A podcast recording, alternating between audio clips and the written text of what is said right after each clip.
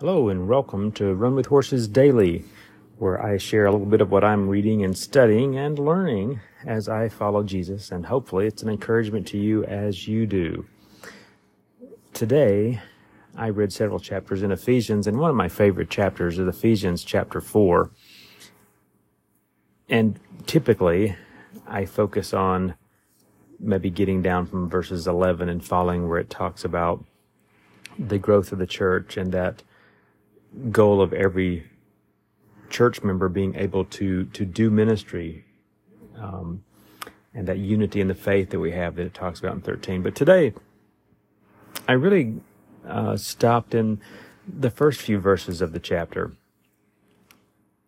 Verse 1 says you know i therefore the prisoner of the lord this is paul talking beseech you that you walk worthy of the vocation wherewith you're called. And i always have loved that phrase to walk worthy.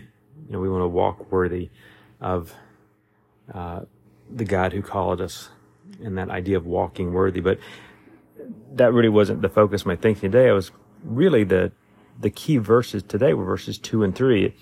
How do you walk worthy? Well, it says, with all lowliness and meekness, with long suffering, forbearing one another in love, endeavoring to keep the unity of the peace, unity of the spirit in the bond of peace. And then it goes on and talks about, you know, one body, one spirit, one Lord, one God and Father, and all those things. But those two verses, two and three, that talk about how we are to walk worthy, that lowliness and meekness, the humility that we're supposed to have as a follower of Jesus is just so important. And then forbearing one another in love.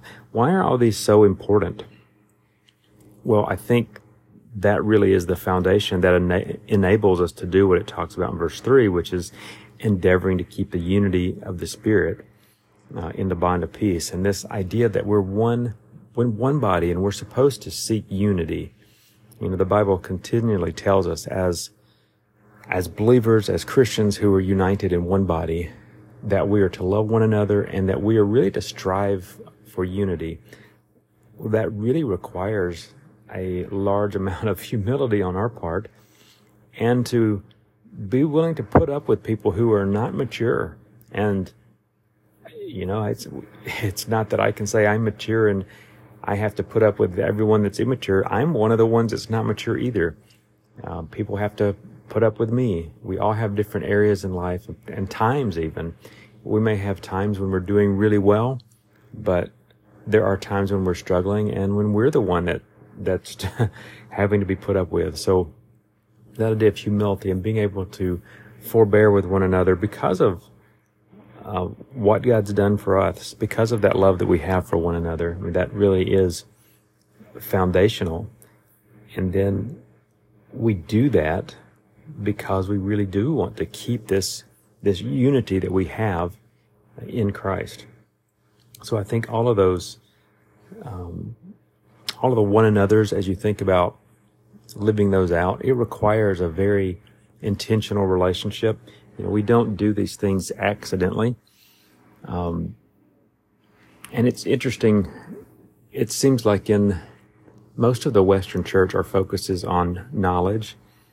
But to walk worthy is not anchored in knowing more, but it's, it's anchored really in living out the reality of the gospel, which is not a complicated thing. But if I understand that I haven't deserved anything, that God has given me what I have and that he's invited me then to follow him and, and made me part of his family. I haven't earned anything. So I should approach God and his family not as if I have earned a right or am I entitled to be here, but Jesus earned my place.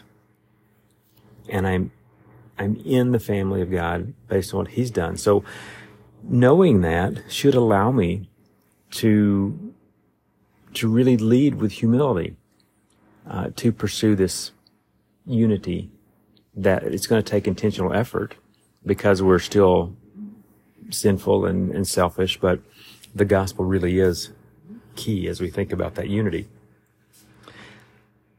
And i mentioned i think in the, the last last episode that i had found this book by Leroy Eims, What Every Christian Should Know About Growing, subtitled Basic Steps to Discipleship. And it's an old book, maybe from the 70s, but I was reading through a chapter today and just talking about getting to know our Father, getting to know God as a believer. And one of the, the themes that was in here is one that's really, I think, important. It talks about how we belong to God, and he, he uses the word sanctified. What well, sanctified means to, to be set apart. And you think about the Old Testament and how often that as God was teaching Israel what it meant to be his people, and particularly go and look at Moses and the time as God was going through how to set up the tabernacle and, and all of the things that the, the priesthood, all of the, the worship that was being set up there and how many times it talks about set apart, how many special items there were and things that had to be used in a special way. They had to be a certain kind. You couldn't just pick any old thing.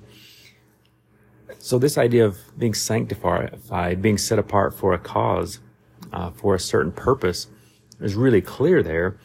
And it's important to have that picture in mind then when you look later on when Paul talks about, uh, don't you know that your body is a temple? You know, we are that temple, that, that, that body set apart for God. Uh, that's often not something we think about, but it's, you know, 1 Corinthians 6, I think 19 and 20 talks about this idea that we are that temple of God. We belong to Him. We are set apart for Him. Um, actually, I think it's 1 Corinthians 3.16. Know ye not that you are the temple of God and that the Spirit of God dwelleth in you. So we're set apart in the way that this Old Testament tabernacle and the Old Testament temple was a place where God, uh, attached his name to this place and he attached when he attached himself to this he required that it be used a certain way. It had to be separate. It couldn't be just used by any old body any old time for any old thing. It was separate. It was for him. Well as one of god's children we recognize that we belong to god where without him you know sin rules uh, there's no special purpose, no special reason for being. You're not set apart. With God, you're set apart. You're now not your own just to do whatever you want, however you want, with whoever you want. Part of being set apart is to recognize that your life is God's. And uh, Eims says many rights and privileges now belong to you as a member of the royal household, as well as duties and responsibilities learn to live as a child of God. I think that idea uh, is one of the, the things we need to remember, both that it's a process. We learn to live as a child of God, but also that being a child of God requires that we live differently. Our lives should be set apart. Our actions should be set apart. There should be a difference in the way that I live and the way that uh, someone who doesn't know God lives. And the reason is because I am His. I am set apart. I have a different purpose. I have a clear purpose. And my purpose is not to make myself wealthy or, or famous or even to, to protect my health or, you know, all the reasons that a person might give in ways that they might justify what they do. I don't have any of those. I've entrusted my life completely to God. He says He's capable of taking care of me and that my life has a purpose and I trust him in that. So I'm not really going to make choices in the same way that that person does who feels like this is this is all I have. I have to make my own decisions. I have to take care of myself. I have a different purpose. Um, I have been set apart, and now I want to live that way. So hopefully, this morning as you go through your day, you'll remember that if you have trusted Christ as your Savior, you have been set apart for a purpose. Uh, God has a clear um, goal in mind for your life that you'll be like Christ. And he challenges you to walk worthy, as we looked at in Ephesians chapter 4, uh, verse 1. And that does mean humility as we deal with each other. Uh, it means that we really do strive after peace in his family.